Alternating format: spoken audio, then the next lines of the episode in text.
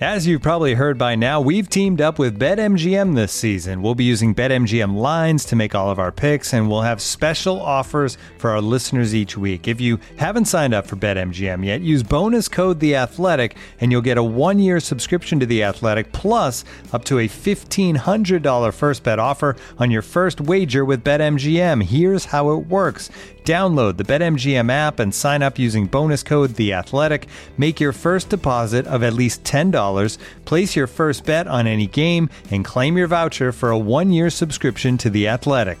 See BetMGM.com for terms. U.S. promotional offers not available in D.C., Mississippi, New York, Nevada, Ontario, or Puerto Rico. Gambling problem? Call 1 800 Gambler. Available in the U.S. Call 877 8 HOPE NY or text HOPE NY 467 369 in New York. Call 1 800 NEXT STEP in Arizona. 1 800 327 5050 in Massachusetts. 1 800 BETS OFF in Iowa. 1 800 270 7117 for confidential help in Michigan. 1 800 981 0023 in Puerto Rico. First bet offer for new customers only in partnership with Kansas Crossing Casino and Hotel.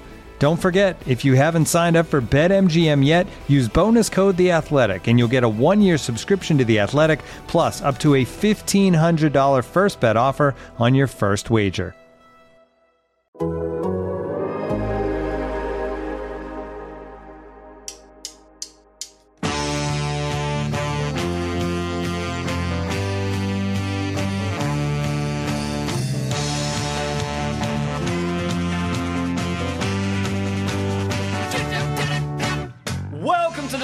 Soccer Show and a safe space for USMNT fans who are still smarting a little bit from getting Dos a Cero'd in Hamilton. Very sorry about that, guys. Taylor Rockwell and Joe Lowery of this parish went in depth on the USMNT a little earlier in the feed, and here we're going to be focusing our energies on the big jamboree in Cameroon over the weekend, the Africa Cup of Nations quarterfinals. My name's Ryan Bailey, and joining me here to discuss Mo Salah's big semi is Graham Ruthven. Oh, oh wow. Okay, what what an intro. How do I move it on from that? Yes, he was. Uh, he's got he's he's got a semi final to look forward to. Ryan Bailey and in uh, Afcon. Yes, that's what we were talking about there. That's exactly what I was referring to. Yes, Mo Salah's Egypt booked into the AFCON semi-finals after victory over Morocco, Graham. We had the, um, all those games we're going to go and take a look through over the next hour or so. Graham, this tournament's had its hindrances. It's had its moments of farce, a notable tragedy, of course. Yep. Um, but I would argue it's been getting better and better on the field, and certain teams have been upping their game as well. Would you agree?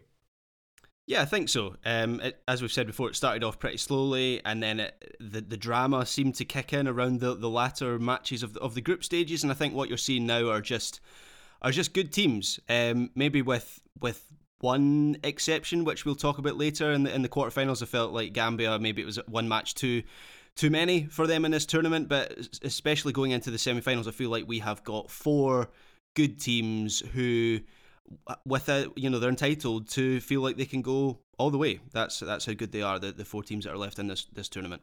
Ah, I thought it might be Morocco who are going to be the disappointed team to which you were referring, Graham, but we shall get to that shortly. We do have lots to talk about on this show, Graham, but before we get to the uh, the stuff happening in Africa that has happened in Africa over the weekend, um, we are recording on transfer deadline day. We are in the middle of it right now, so stuff may have happened by the time you listen to this, dear listener. Um, but I would suggest, Graham, that the best deal of the day has already gone through. We learned early this morning that Christian Eriksen has made a move to Brentford seven months after cardiac arrest on the field in Denmark at Euro 2020. He's got a six month deal there. This one made me smile, Graham. I thought you were referring to Veg Weghorst going to Burnley, which is the Oh, most. Burnley signing of all time. Um, but yes, absolutely. This is the, the Christian Eriksen to, to Brentford is is a feel good story. Obviously, Eriksen's life, never mind his, his football career, looked to be in, in jeopardy last summer. Now he's back in the Premier League, and I think it's going to be very interesting to see how he how he does at Brentford. Of course, there's the the Danish link there. You know, Thomas Frank is Danish. There's a number of Danish players at the club. The Brentford owner also owns FC Midtjylland in, in, in Denmark.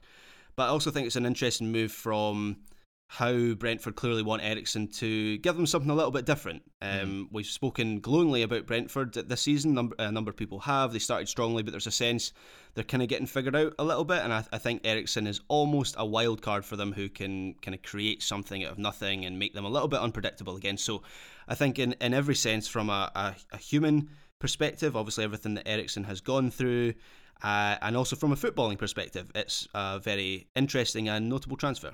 Very notable indeed. He's going to get a wonderful reception up and down the land, I would hope, Graham. And uh, as you mentioned there, Burnley, um, uh, they do need some W's on the board, and they've got two in Wout Weghorst uh, coming coming over as well. He seems like a Chris Wood continental upgrade, maybe.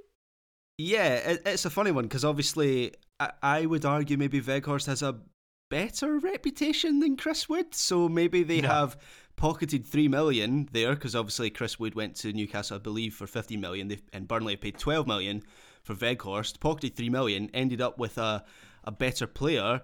And I, um, this isn't in my research, so I'm flying a little bit here, but I think Burnley have Newcastle on the final day of the season. So oh. if uh, the narrative gods are uh, worth anything, then Weghorst is going to score a winner on the last day of the season to send Newcastle to the championship. That that just has to happen. Yeah, Newcastle making some deals. It seems they're not quite done with their business as we record, Graham, so perhaps we won't speculate on them. But uh, something else I did want to talk about before we moved on to AFCON is Frank Lampard uh, mm-hmm. returning to management after um, after his uh, Chelsea exit. Uh, he's taking over at Everton, who are 16th in the Premier League, four points above the drop zone. He's got a two and a half year deal there. It seems like Everton, they couldn't get the current Derby manager, so they went for a former one, Graham. that's true. I hadn't uh, hadn't put those two things together, but yes, that's right. Maybe they had Derby County on the Football Manager filter as they were searching through some some managerial candidates. This this is a funny one for me. Um, after one season at Derby and two seasons at Chelsea, I have, to be perfectly honest, no idea if Frank Lampard is a good coach or not.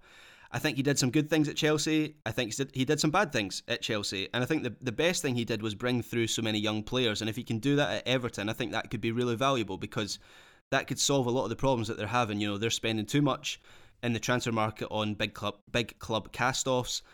They need to re-establish the link between the, the club and, and the fans who are very, very unhappy with how that club's being run. So I think academy players would help do that. However, Everton are facing a relegation battle. That's a real thing. That's they're 16th. They've got some diff- games against teams uh, around them in the table coming up. They could really get sucked in there over the next couple of weeks, and I think they need some structure. They needs to be more solid at the back, and those are not things I necessarily associate with Frank Lampard. So right. that I, I'm not totally convinced it's the the right fit, but as I say, I, I, it's almost like a clean slate in my mind with Lampard because I, I don't know whether he's a good coach or not. So Prove me wrong, I say, Frank. That's the thing. This does seem like a real roll of the dice for Everton, doesn't it? He he conceded 54 goals in his first season as Chelsea manager. Um, you know, when he left that Chelsea team, they immediately went and won the Champions League, uh, which doesn't yeah. speak too kindly to him. And you know, he's as you say, he's probably got a big point to prove here. Maybe about his man management. He's supposed to be this incredible man manager. We'll see how that pans out at a team like Everton and his tactical nous and his defensive capabilities, Graham. I I just think like they've they've really rolled the dice hard on this one, and uh, I'll be I'll be yeah. surprised if it works out, Graham. And how's he going to handle Mason Mount not being willing to join him at Everton? That is going to be a big blow not to have his uh, not to have the teacher's pet with him at his new club. Oh boy, oh boy. Well, they do like throwing money at things, Everton. So we'll see. There are a few hours left in this window, Graham, as we record, but I doubt that one will yeah. come. Through. Two hundred million bid made for uh, Ruben Loftus Cheek before the deadline. Oh dear, yeah, and I think he's moving some of his backroom staff over as well. So we shall see how that one pans out with Everton. Uh, Graham, one other story we have to, I'm afraid, touch on before we move on to AFCON. Mason Greenwood is in custody uh, after yesterday being arrested on suspicion of rape and assault. Uh, the Man United forward spent the night in a police cell after police um, came in over allegations which came to light over the weekend. Uh, the Manchester United uh, Supporters Club and I believe Manchester United themselves have now confirmed that Greenwood will not return to training or play matches until further notice. We're not going to comment any more on that one at this point. AFCON, Graham. Why don't we start off with the uh, the first game of the weekend, which we enjoyed? Gambia nil, Cameroon 2. The hosts here, the Indomitable Lions, going through to the semis. A potentially historic win on home soil is just two games away now. This is a big one, Graham. This is their first time hosting this tournament in 50 years, 1972. Wow, 1972 is 50 years ago. Goodness me, time flies.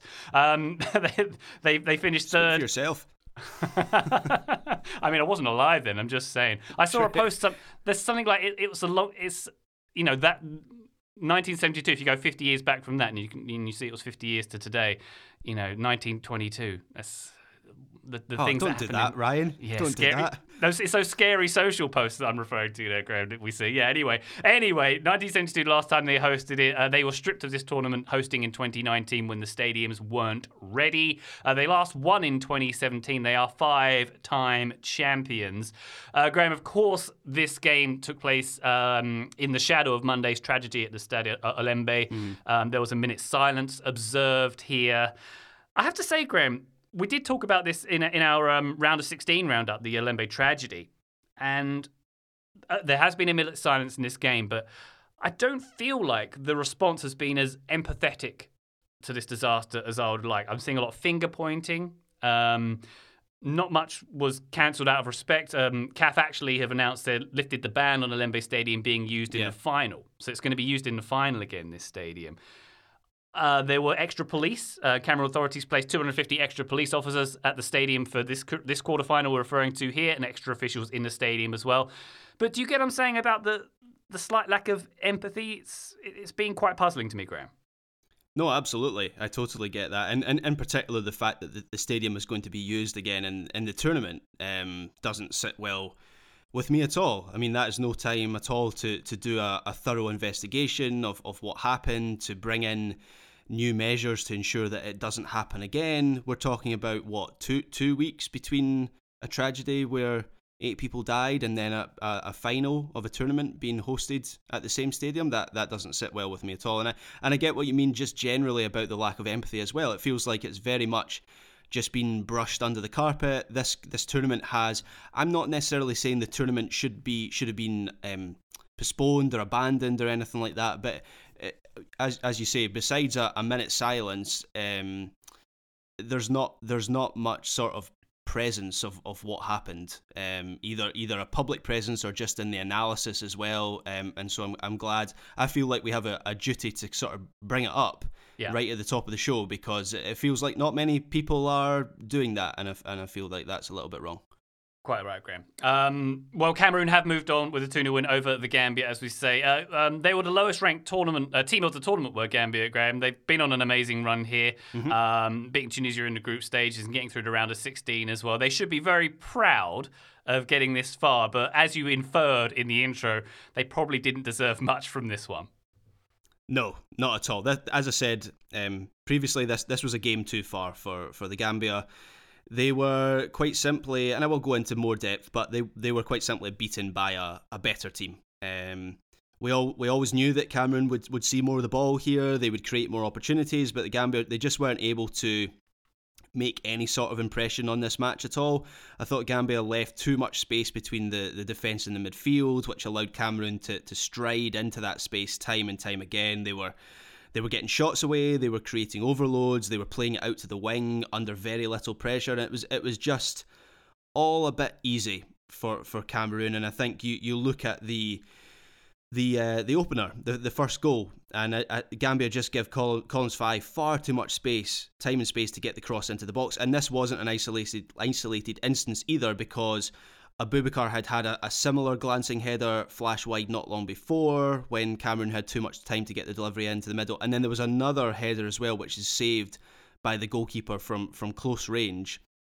And I don't know whether fatigue was a factor for the Gambia, but it, it, it just felt like, as I say, it was one one game too far. They have been a, a great story, but they were outplayed pretty comprehensively here. They were indeed. And I should have mentioned that both goals came here from uh, Toko Ekambi here, and Cam- uh, and Gambia very much caught out at the back for both of those goals as well. Um, what did you make of Cameroon in this one? I, I thought you know Aboubakar was excellent as we have seen him in previous games, Graham, creating a ton of chances. Uh, I think he nearly brought Cameroon ahead with like this bullet header. Um, He should have made it 3 0 at the end when he um, when, when the keeper hoofed it downfield and uh, got on the end of it. Um, he, he's been a, a real presence for me in this team. He has, and, and together with uh, Ekambi as well. I think I, I read that every single goal that Cameroon have scored at this tournament has been scored by those two players, Wow. which is uh, is it eleven goals in total? I think it is. But yeah, it's, it's they are they are quite a formid- formidable for, uh, twosome uh, in, in attack. And I've, I've said this before when when speaking about Cameroon that I am a big fan of um, Ekambi. Aboubakar's maybe someone that I haven't watched as, as much of, but Ekambi I've watched loads loads about it. And um, one of the things that I've, I've liked about his performances at this tournament is he's making a real effort to get into goal scoring positions, which is maybe not something you would necessarily associate with him. Keep in mind that he does primarily play off the off the left side. That's where he plays for Lyon. That's where I remember remember him playing for Villarreal as well in the past. And he is a left-sided attacker on paper for Cameroon, but they are pushing him into central positions, and obviously that is that's clear in the way that he um, you know he scores the two goals in this game, particularly the the second goal when he gets on the end of a low cross inside the six six yard box. So I like how Cameroon are getting him into positions. Aboubakar is maybe he's playing as you would expect him to as the mm. focal point of the attack. That's not me doing down what he's what he's doing. You know, he's playing very well, but he's maybe he's maybe playing to type, whereas Ekambi is performing a slightly different role to the one that we're used to seeing from him. And I think when you couple that threat that they have in attack with this midfield that I liked in this game. A key uh, feature of this Cameroon performance was their use of a midfield block of four. So they stretched from left to right of the pitch and they moved very impressively in unison. There was a lot of cohesion between those those, those four players. That unit of four tended to be Anguissa, Gouet, uh, Naya Namalea, sorry, uh, uh, that name uh, is difficult for me, and then one of the centre backs, depending on on which one was bringing the ball out from the back. So in possession, they were basically used as a. I, I likened it to a, a big brush. And so Cameroon just moved it further and further up the pitch. And sometimes it moved quite slowly, but it suffocated Gambia. And it just meant in possession they were they had this four this block of four right across the pitch they moved it up slowly suffocating Gambia and then out of possession it just meant Gambia had very little space to exploit and they were they were closing up those spaces before they even appeared and I thought it worked very well for Cameroon. If, and if the plan for them is to use that midfield four, that central four, to give themselves a platform for the front two of a Aboubakar and, and Ekambi, then it's working well. And, and, and in tournament football, things like that, you know, that might be seem quite simplistic, but it can get you far in tournaments like this. And, and uh, yeah, I liked what I saw there. So has Antonio Conceição, the Cameroon coach, invented the sweeper midfield then, Graham? Is that what you're saying? yeah. It's kind of like a yeah. foosball table. They're, they're all on the same um, uh, pole moving exactly. back and forth across the field. Yeah, and I know, and I know. Obviously, you're you're very much joking there, but watching watching it, it, it did almost look like they were all in a straight line, as if they could have been on a foosball table attached by the same pole, uh, just getting moved up, moved forward, and moved back depending on the situation. Yeah, and I, I, as I said, I think this is the best performance from Cameroon so far. They are creating more. They're looking a bit more convincing. Certainly yeah. after sort of labouring a bit past uh, Comoros previously and didn't set the group stage alive. I would suggest. And um, I suppose the other thing I noticed, Graham, was the use of fullbacks here, with uh, with Collins Fai getting the assist for the first goal, as you mentioned, and uh, Mr. Nouhou on uh, left back creating a bunch of good chances as well. So they are they're they're, they're quite. What's the word I'm looking for? Is it dynamic going forward? I think that's it. Yeah, they, they certainly were in this game. I think part of that was just because the Gambia couldn't get out at all, and so it gets to a point where you think, well, we might as well put our fullbacks up to, to create a little bit of, of width. I hadn't seen them play with so much width before this this game, certainly in terms of getting deliveries into the box. And it, did get to a point where that's what I'm saying with sort of Ekambi. You know, he starts as one of the the wide attackers here, but maybe just as a feature of Cameroon having so much of the play, they're able to get the fullbacks up. They're now the ones putting the ball into the box rather than Ekambi, and Ekambi's getting told, right, well, you get in the middle then, and we'll just flood the box with, with players, which is what Cameroon did a lot of the time. The number of opportunities they had getting on the end of crosses. So um, I'll be interested to see if if they do that. Obviously, in the semi-finals, when they when they're up against a, a stronger team, better opposition, um, or whether they maybe go a little bit more conservative. Obviously, they will play um, Egypt in the, in the semi final. So yeah. that is a step up in quality from uh, the Gambia with respect to, to the Gambia. That's going to be a cracking game. That's on Thursday, Graham Cameroon against Egypt. We've got an Egypt side facing, them. we're going to talk about them shortly, but they ostensibly have the best player in the world. They've had a really tough path yep. coming along here. Um, this is this is the biggest test for Cameroon, possibly the biggest test they're going to face in this tournament. Absolutely, and I think that that match has. Uh, I mean, there's been a few. There's been a few blockbuster games so far. Obviously, the Ivory Coast. Um, was it Ivory Coast Nigeria? I, f- I forget yeah. actually from the group stage. Yeah, Ivory Coast Nigeria. That's right. That that one wasn't quite what we thought it was going to be, but those you can get those games in the group stages. Obviously, stating the obvious, there has to be a winner from a semi-final, so I, am expecting some fireworks from from that one. Obviously, Egypt. We'll speak a little bit more about Egypt later on, but as you say, they've got Mo Salah, and then you've got the host nation, so it's a it's an interesting matchup certainly. Indeed. Uh, Graham, after this very short break, let's have a little chat about Burkina Faso, who are also going through to the final four. More on that shortly. This episode is brought to you by Michelob Ultra, the official beer sponsor of the NBA. Want to get closer to the game than ever before? Michelob Ultra Courtside is giving fans the chance to win exclusive NBA prizes and experiences like official gear, courtside seats to an NBA game, and more. Head over to michelobultra.com slash courtside to learn more. Looking for an assist with your credit card but can't get a hold of anyone? luckily, with 24 7 US based live customer service from Discover, everyone has the option to talk to a real person anytime, day or night. Yep, you heard it right. You can talk to a real human in customer service anytime. Sounds like a real game changer, if you ask me. Make the right call and get the service you deserve with Discover. Limitations apply. See terms at discover.com slash credit card. Total Soccer Show, welcome back. We are talking AFCON quarterfinals. Next game up, Burkina Faso 1, Tunisia nil in the wonderful open air stadium, the Roumdé Adjia Stadium in Garoua. Graham, 19 year old Dango Ouattara, one of three Ouattaras in Burkina Faso's lineup, uh, getting the goal just before the half here. Uh, got it on the break. Um, he didn't see out the game, They got a, a, a, a uh, an upgraded yellow card to red card via VAR, yeah. which we've seen a few times in this tournament already. Um, we had a CAF moment, Graham, in the press conference before this game. Uh, apparently, according to reports, just before this press conference was about to start, a person got on stage, grabbed the microphone and all the cables, and and ran away. It turned out that uh, the CAF organising committee uh, had rented the equipment and not paid for it. So wonderful times ahead of this game. I had not heard that. Yeah. what, what yeah. a story that is. Pretty good, right? Pretty good. Yeah. So that was a that that set the tone, perhaps, for this one, Graham. Uh, a little on a more of a serious note, um, Burkina Faso are playing this against the backdrop of a military coup, which is taking place mm. in Burkina Faso at the moment. Um, looking at the AP story here, uh, it says mutinous soldiers in Burkina Faso forced democratically elected President uh, Roch Marc Christian Kabore to resign in the past week, announcing they're now in charge of the West African country that's under siege by Islamic extremists. Now, FIFA are very keen not to mix politics and soccer, Graham, but sometimes these things do overlap. And we have, um, despite the circumstances, a surprise win for Burkina Faso. Is that what we're titling this as? Yes, I think so. I mean, the, the, I guess the, the, the first thing to mention is that Burkina Faso are, are very consistent when it comes to AFCON. So maybe they're maybe not the first country you would think of um, when asked who the heavyweight nations are in African soccer, but mm they have reached the they've now reached the semi-finals of AFCON three times in the last nine years. They reached the final in 2013. That was their best ever result in this tournament. So there is this sense that Burkina Faso are they've been building and building for years towards taking the final step in this tournament. I'm not sure if many predicted that this would be the tournament where they where they do that, but there's clearly something about this this this the setup, this group of players, the the national association. You know, it, it's it's working. You know, they are getting results at Afcon, so maybe not too much of a surprise. And I, and I think this setup, this matchup, sorry, did suit them. Um, Tunisia had more of the ball in this game, but I felt that played into Burkina Faso's hands in terms of their tactical setup.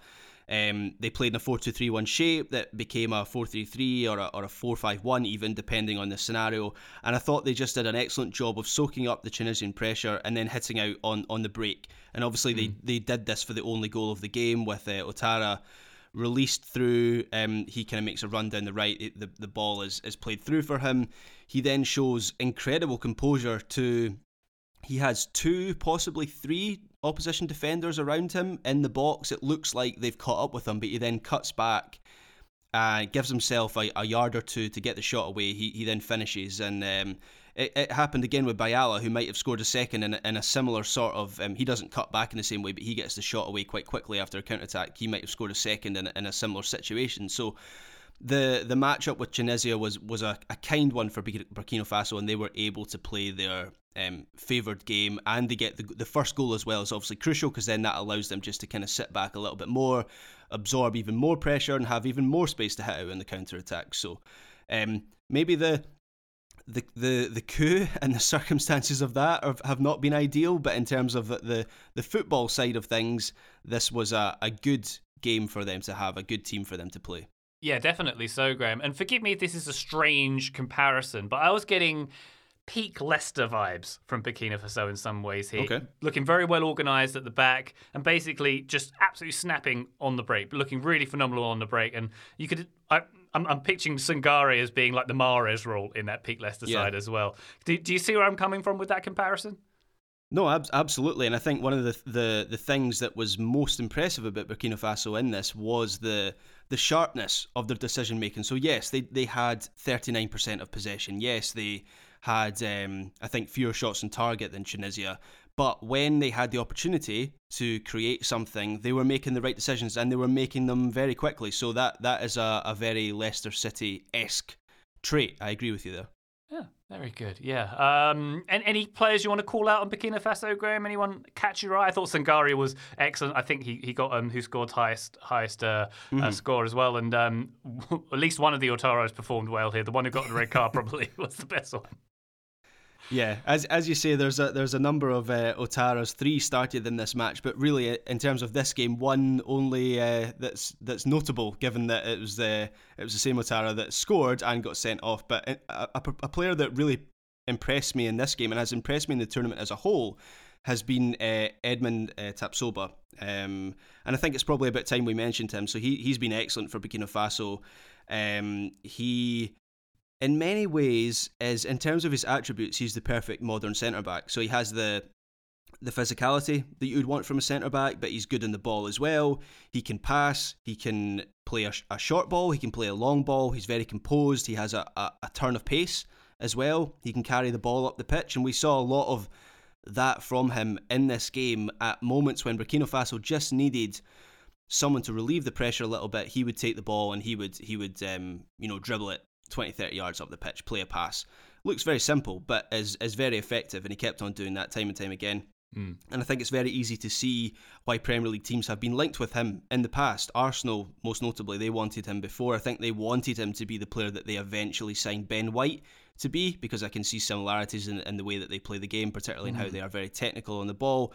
And um, you know, no disrespect to, to Bayer Leverkusen, who are obviously a big club in their own right, you know, a, a big uh, Bundesliga superpower, but it wouldn't surprise me to see Tapsoba take the next step soon in his career to one of the one of the super clubs, either one of the, the, the top clubs in England or, or even one of the big clubs in Spain or something like that. Um, or, or, or Bayern Munich. I guess that's how it goes for uh, impressive Bundesliga players who are not playing for Bayern Munich. He's he's a player that I'm, I'm a big fan of, and um, yeah, we should probably have mentioned him before now because he's, he's had a, an excellent tournament.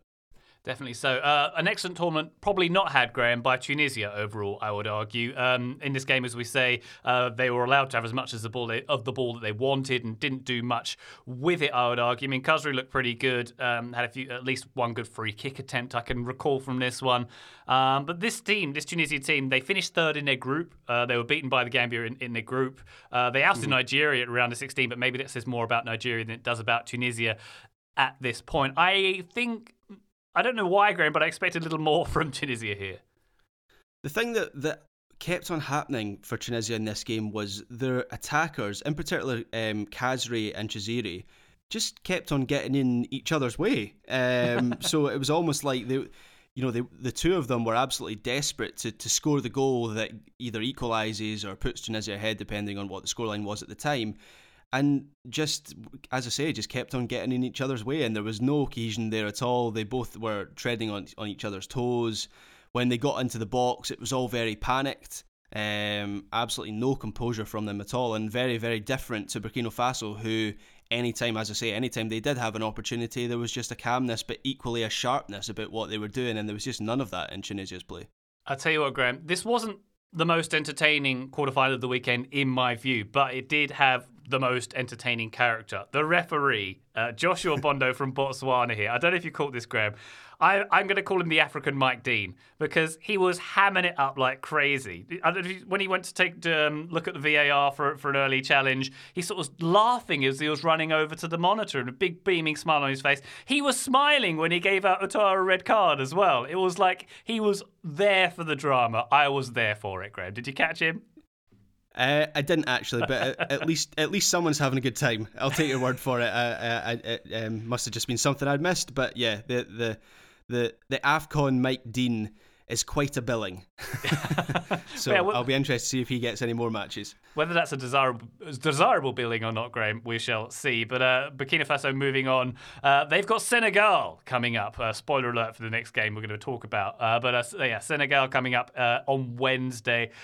That's that sounds like a pretty tasty semi to me, Graham. How do you feel about that?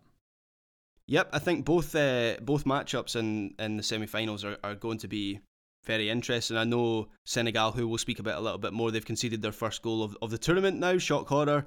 Um, but I do think that defensive foundation is is so valuable in knockout football, and and I do wonder how Burkina Faso, given everything we've just said about them, they are a counter-attacking side. They will invite pressure on top of themselves. I'm not sure if Senegal will play into their hands in the same way that Tunisia did. So. Mm that might be a, a trickier, not just in terms of the individual quality, because obviously Senegal have loads of excellent players, but just in terms of the tactical matchup, that might be a slightly more difficult one for them. Before we talk about Senegal, Senegal Graham, why don't we talk about uh, the first of the Sunday games we're going to uh, discuss here? Egypt 2, Morocco 1. Uh, Egypt going through after extra time. Aston Villa's Trezeguet getting the winner in extra time, uh, with goals also from Soufiane Boufal and Mo Salah in re- in regulation time. There was a comeback win as well for Carlos Queiroz' Egypt here, and I would say a deserved win too. This one, Graham, you might have seen it build as a blockbuster as much as you can here, but. It, I, I didn't feel like it was a classic game. Maybe I wasn't in the right mood for this one. Uh, it looked like it was getting a bit tasty, a bit hot tempered at some points. But uh, for me, Morocco just were not it in this in this game, Graham. Yeah, I mean, uh, Morocco played played well at this tournament generally. Um, not just talking about this matches, they've played well at this tournament. I I generally like their approach, but I think we saw some of the limitations of their approach in mm. this match. You know, while um, sorry, when Egypt were absorbing the the running of uh, Hakimi, who he he didn't really he wasn't able to do much other than with the exception of winning the penalty in the first half. And what, so when you you stop his running and you stop the supply line into En-Nesyri Morocco just didn't have a creator who could make something happen, and it did make me wonder whether uh, Hakim Ziyech might have been a good figure to have in this situation. I understand you maybe don't want him to get in Hakimi's way by playing on the right on the right wing, but as an option off the bench to produce something, maybe as a a central creator to maybe get Morocco up the pitch and, and hold the ball in in attacking positions, which they didn't do in this game. Yeah, I uh, I maybe would have had him in my squad. I have to say, um, and obviously. Egypt had that sort of player in the form of Mo Salah. Obviously, yeah. um, he ends up making the difference in this match, and he's just that that that attacking creator, which is the role that he's been playing. I think we're going to speak a little bit more about Mo Salah and the role he's been playing for Egypt. He's been playing more as a creator than a finisher for Egypt, and Morocco just didn't have that player. Yeah, and to, to jump back to Ziyech, Graham, would it not be beneficial to have him and Hakimi on that same flank? I feel like Ziyech would be a, a quite a good creative outlet in this team, regardless. Yeah, my, my theory with uh, Ziyech on the right side is just because Hakimi is so mobile and he gets up and down that right flank, you maybe don't want to congest that side of the pitch too much. So that's that's my thinking. With I can understand maybe not wanting to play Ziyech on, on the right wing, which is obviously his preferred position where he tends to play most often. But Ziyech is Ziyech's a player who I remember watching him for Ajax as in a, in a central position, or even if you put him on paper on the right side, but ask him to drift to, to cut inside and uh, and free up that space for Hakimi, it feels like he, he should have been in the squad, even as an option, yeah. even if Morocco don't want him in the first team. In a game like this where it's not working, to have him coming off the bench and give you something a little bit different surely would have been a benefit than having him watching this game from home. Yeah, that that that that was a problem for me, Zeke not being there. But just Morocco in general just seemed like a bit dishevelled, a bit disorganised in this one, particularly in defence. It just seemed like they were just not at the right level in this game, in in my opinion. So I was pretty pretty disappointed by their output here, Graham. I'm. I don't know. I just I just thought they'd be more competitive. I don't know how to um, to, to articulate that anymore. But full credit to to Egypt, um, who you know, you could say they, they started this tournament poorly, struggling for goals, um, despite having mm-hmm. Mo Salah providing um, as he has been. But here, as you say, Graham, more than ever, he's been the difference maker. You can you can kind of tell his teammates aren't Liverpool players. Um, maybe they don't read his intentions quite as much as Liverpool players would, and he, he maybe takes a little more on um, when he's on Egypt mm-hmm. duty. But he he definitely is the linchpin here, isn't he? Yeah, so it, it was obvious before the start of the tournament that Salah would be a key figure for Egypt AFCON, as you said um, before. He's he's arguably the best player in the world right now, so that was that was natural. That was always going to be the case. But there's there's a little bit more nuance to it than just good player playing well. Um, it's been interesting over the course of the tournament to see how Carlos Queiroz, the, the Egypt manager, he has changed the way he's using Salah. So in the first game, Egypt played at AFCON, which was a, a 1 0 defeat to Nigeria. They used Salah through the middle. They wanted him to be the goal scorer, to be the focal point of the attack because he's their best player and he's also their best finisher as well. You know, you look at the, his goal scoring record for Liverpool, it's, it's, it's astonishing. So I could understand the logic there, but it didn't really work. He was kind of isolated. Um, you said you said something in your lead in there about his teammates aren't Liverpool players, and you could see that when he was playing as a centre forward, he just didn't have the supply lines. There wasn't the relationships with the players around him. So Queiroz has instead looked to kind of harness Salah as a as a provider. He's been much more involved in the build-up play. He's been less concerned with being the one who puts the ball in the back of the net, although he's still getting those chances. Obviously, he scores in this game. Um, but we saw for the second goal, where he previously might have cut that inside onto his onto his left foot, we see him in that position all the time for Liverpool on the right in the right side of the box. What does he do in that position for Liverpool? He cuts it back onto his left side. He gets a shot away at, at goal. Mm. Um, instead, he takes this one on his right foot. He plays a pass to the back post for, post for Trezeguet to finish into the empty net. And I think that was a, a nice microcosm of how Salah is a slightly different player now for Egypt um, than he is for Liverpool, and even from when the, the start of the tournament, where he was playing a different uh, a different position. Just generally, he's get, getting around the pitch a lot more than at the start of the tournament. He's helping out defensively. He's very much the the leader in this team, and I think it, has been very interesting to see that that shift uh, in almost every game that Egypt have played. Definitely so. Um, Graham, there was a moment at the end of this game when it nearly went three one um, to Egypt. There was like a, a Morocco free kick on the edge of the area. What was that about? What happened? So we had this awful free kick, um, and then it, it the, the free. I don't know what it was like a what what a, a, worm burner is that what Taylor would call that? I don't know what you call it. It didn't burn burner, any yeah. worms, that's for sure. Um, but it didn't it didn't get past the wall, and then. Egypt had this opportunity to break where there was the, the goalkeeper, the Morocco goalkeeper, was up in the box. It was the last few minutes of extra time here. So Mo Salah's on the break with no goalkeeper in sight. He, I think he passed it out wide, and then the ball passed back to him is completely overhit and Salah can't get to it in time. That whole run of playground from Morocco and Egypt was just embarrassing. yeah, the, the, the Egypt the Egypt miss is terrible in itself. I mean, Egypt had a three on one with a whole half to run into, and Mo Salah was one of those three players, and they somehow didn't uh, finish into the empty net. But the, the the the Morocco free kick was honestly one of the most baffling things I think I've ever seen in a yeah. match where everyone is in the box for this last free kick into the area. The goalkeeper is up in the box, and then Morocco play a short free kick to the edge of the box. Yeah. They get caught in possession, and then Egypt are away. It was. It was bizarre. It was bizarre. And uh, tw- my Twitter timeline was quite funny at that moment. It was just basically everyone just shouting, "What was that about in Morocco? What are you doing?" uh, yeah, truly, truly bizarre moment. That was the moment we realised they deserved to go out, Graham. I think. Yeah, uh, yeah, yeah. True. I just, I think I've just tapped into why I didn't enjoy this game as much, Graham. I think okay. whenever they did a close up of Munir, um, I got lost in his eyes and it took me out of the game for 20 or 30 minutes. Maybe that was it. Uh, he does have good eyes, actually. I haven't, actually, I haven't thought about that before, but yeah, you're right. He's a very handsome man, and now he can take yeah. it back to Spain, I guess, because uh, he is done uh, in Africa for now. Uh, we're going to take a quick break. When we come back, we're going to come back to, I think, my favourite of the quarterfinals, Graham Senegal against Equatorial Guinea, coming right up. This episode is supported by FX's Welcome to Wrexham.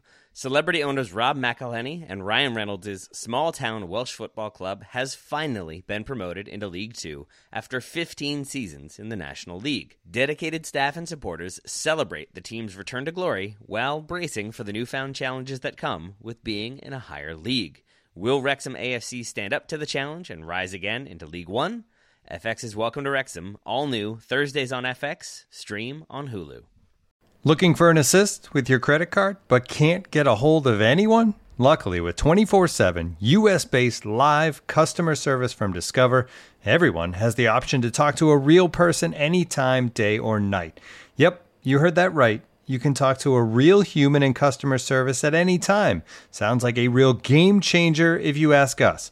Make the right call and get the service you deserve with Discover. Limitations apply. See terms at discover.com/slash credit card. Total Soccer Show, we are talking AFCON quarterfinals. Graham, Senegal 3, Equatorial Guinea 1. This one, for me, of the Sunday games was much higher quality than Egypt Morocco, about which we just spoke. Uh, Famara Diédhiou uh, getting uh, Senegal's first goal. Then uh, substitutes, impact subs, Cheikhou Kouyaté and Ismaïla Sarr uh, getting uh, the second and third goals for Senegal. Uh, Sadio Mane was cleared fit for this one, Graham, after concussion. The concussion he suffered against Cape Verde but a few days ago. Hmm, interesting. Okay. Um, but they were dominant, uh, were Senegal with Mane. Uh, lots of power, lots of pace on the break. Um, after a pretty slow start, Graham, with only one goal in the group stage and getting over the line against Cape Verde, it seems like this Senegal team are getting into gear.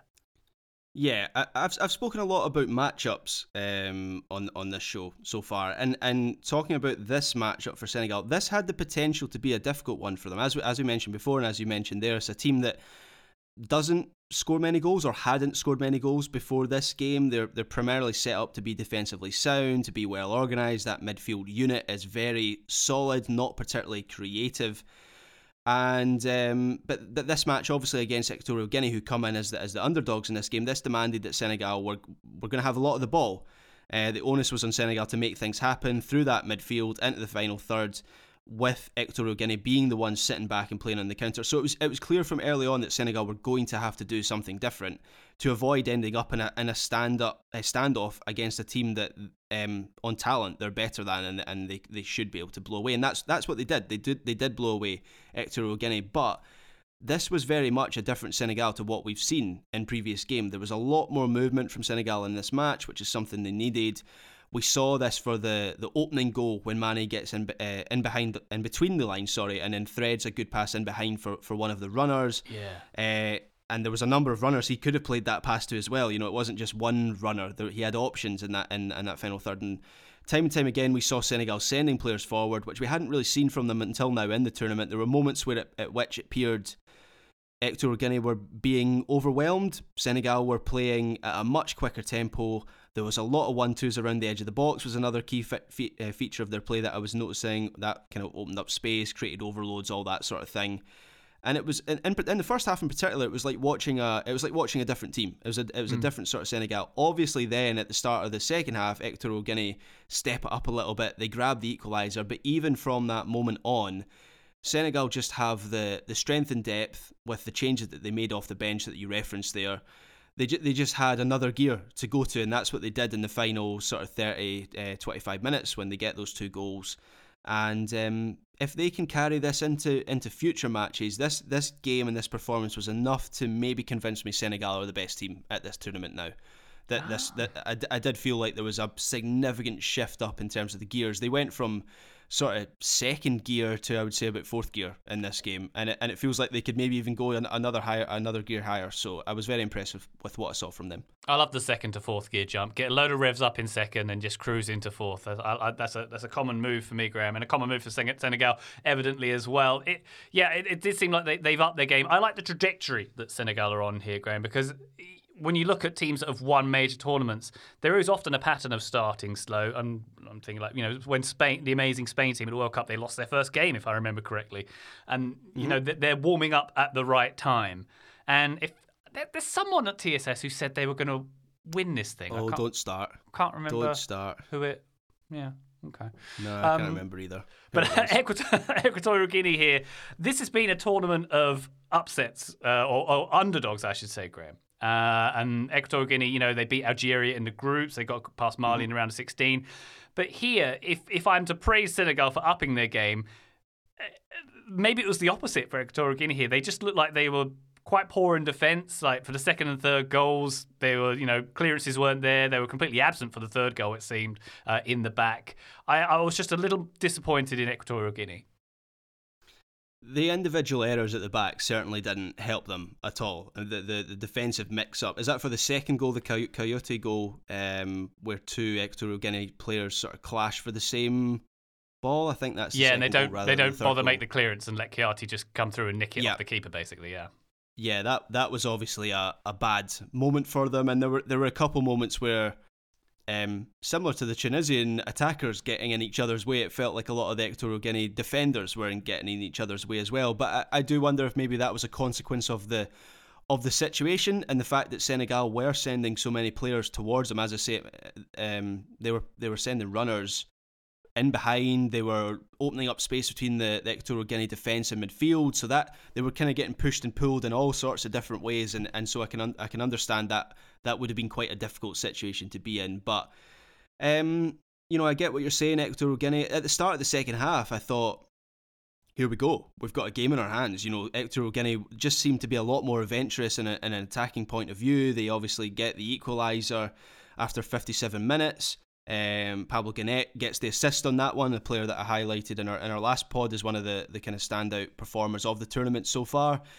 But they, they just failed to build on that, and and maybe this is too simplistic a reading of it, but I just felt like they were be- they were beaten by a stronger team that had more options to bring off the yep. bench. Uh, Equatorial Guinea themselves made, I think, five changes in this game, but they obviously don't have the the quality that Senegal do, and I think that made the difference.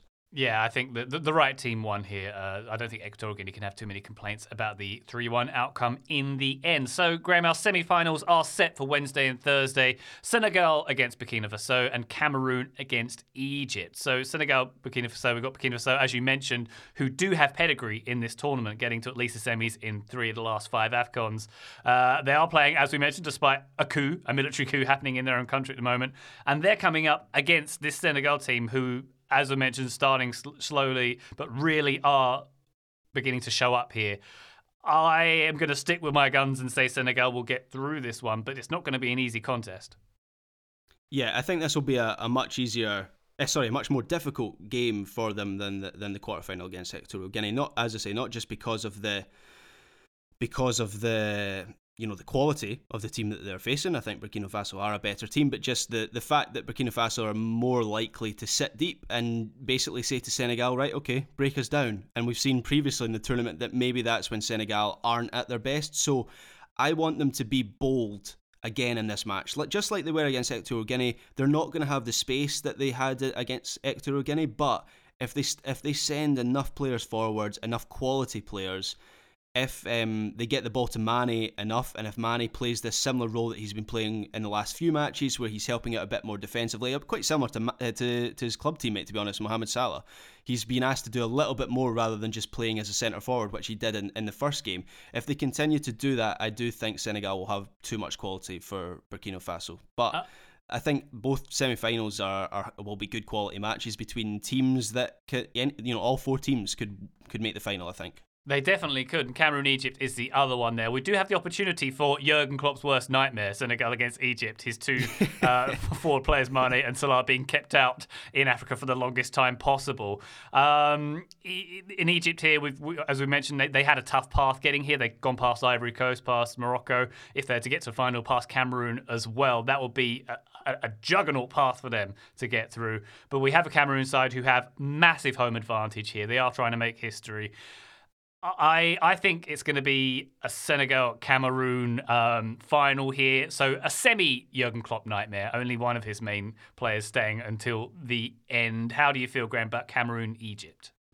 Yeah, I think if we're giving Senegal credit for growing into the tournament, which they clearly have, I agree with that.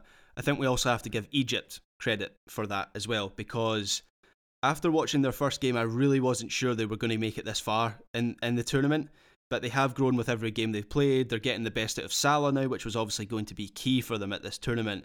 And that immediately gives them a chance of going all the way. If you if you're getting the best out of the best player in the world, uh, you've got a chance in every game that that you're playing. So, I, I, this is a difficult one to call. I think Cameroon, obviously, they're the tournament's top goal scorers. They have that formidable duo in Ekambi and Aboubakar. They're obviously the hosts, um, so they kind of have the home advantage as well. Uh, I'm edging towards Cameroon, but it wouldn't surprise me if this game was to go all the way, meaning to extra time and penalties. I think this tournament has one more penalty shootout left in it, and I think it could be in this game. Ah, it's been quite a lot of penalty shootouts. I believe the stat is there's been 20 penalties from open play as well, Graham. That seems quite high. Yeah, the referees have been busy at this tournament, shall we say? I think it's maybe 15 red cards in this tournament. What did you say? They're 20 penalties. I believe it's 20, penalties. Then all those penalty shootouts as well. They're blown up for full time early in matches. Yeah, it's been it's been quite a, a tournament for the Whistlers. An official for the Whistlers, an officials tournament. I like that very much. Um, yeah, maybe Jurgen Klopp doesn't like it very much, but we shall see about this one. These uh, semi-finals on Wednesday and Thursday. Graham, it's not as if there's any other pertinent, you know, World Cup qualifiers or anything happening on that time period. So No. people should focus on this, right? Yeah. Yeah, n- n- n- nothing at all. Yeah, there's there's there's no uh, must-win games for a certain uh, North American nation on that day or anything. No. Indeed. Well, Total Soccer Show will be focusing on that game in question, and we're going to come back and talk about these games and the final uh, of Africa, uh, the Africa Cup of Nations, which is taking place on Sunday, this coming Sunday. But for now, Graham Ruthven, thank you very much for once again joining me uh, to go through the African Jamboree of the Africa Cup of Nations. Thank you, sir. No problem at all. It's uh, it's always fun, and I'm excited that we've got these these big games to look forward to as well. I think once you get to the semi-finals and then obviously the final after that, that's that's really exciting stuff. And I just hope the games, sometimes major tournaments, they can slow down slightly towards the end and become a little bit tight and cagier. I just hope that doesn't happen with this tournament because it's been a lot of fun so far. You and me both, G. You and me both. And listener, thank you very much for sticking with us for this one. We'll be back on the feed very shortly, but for now, bye.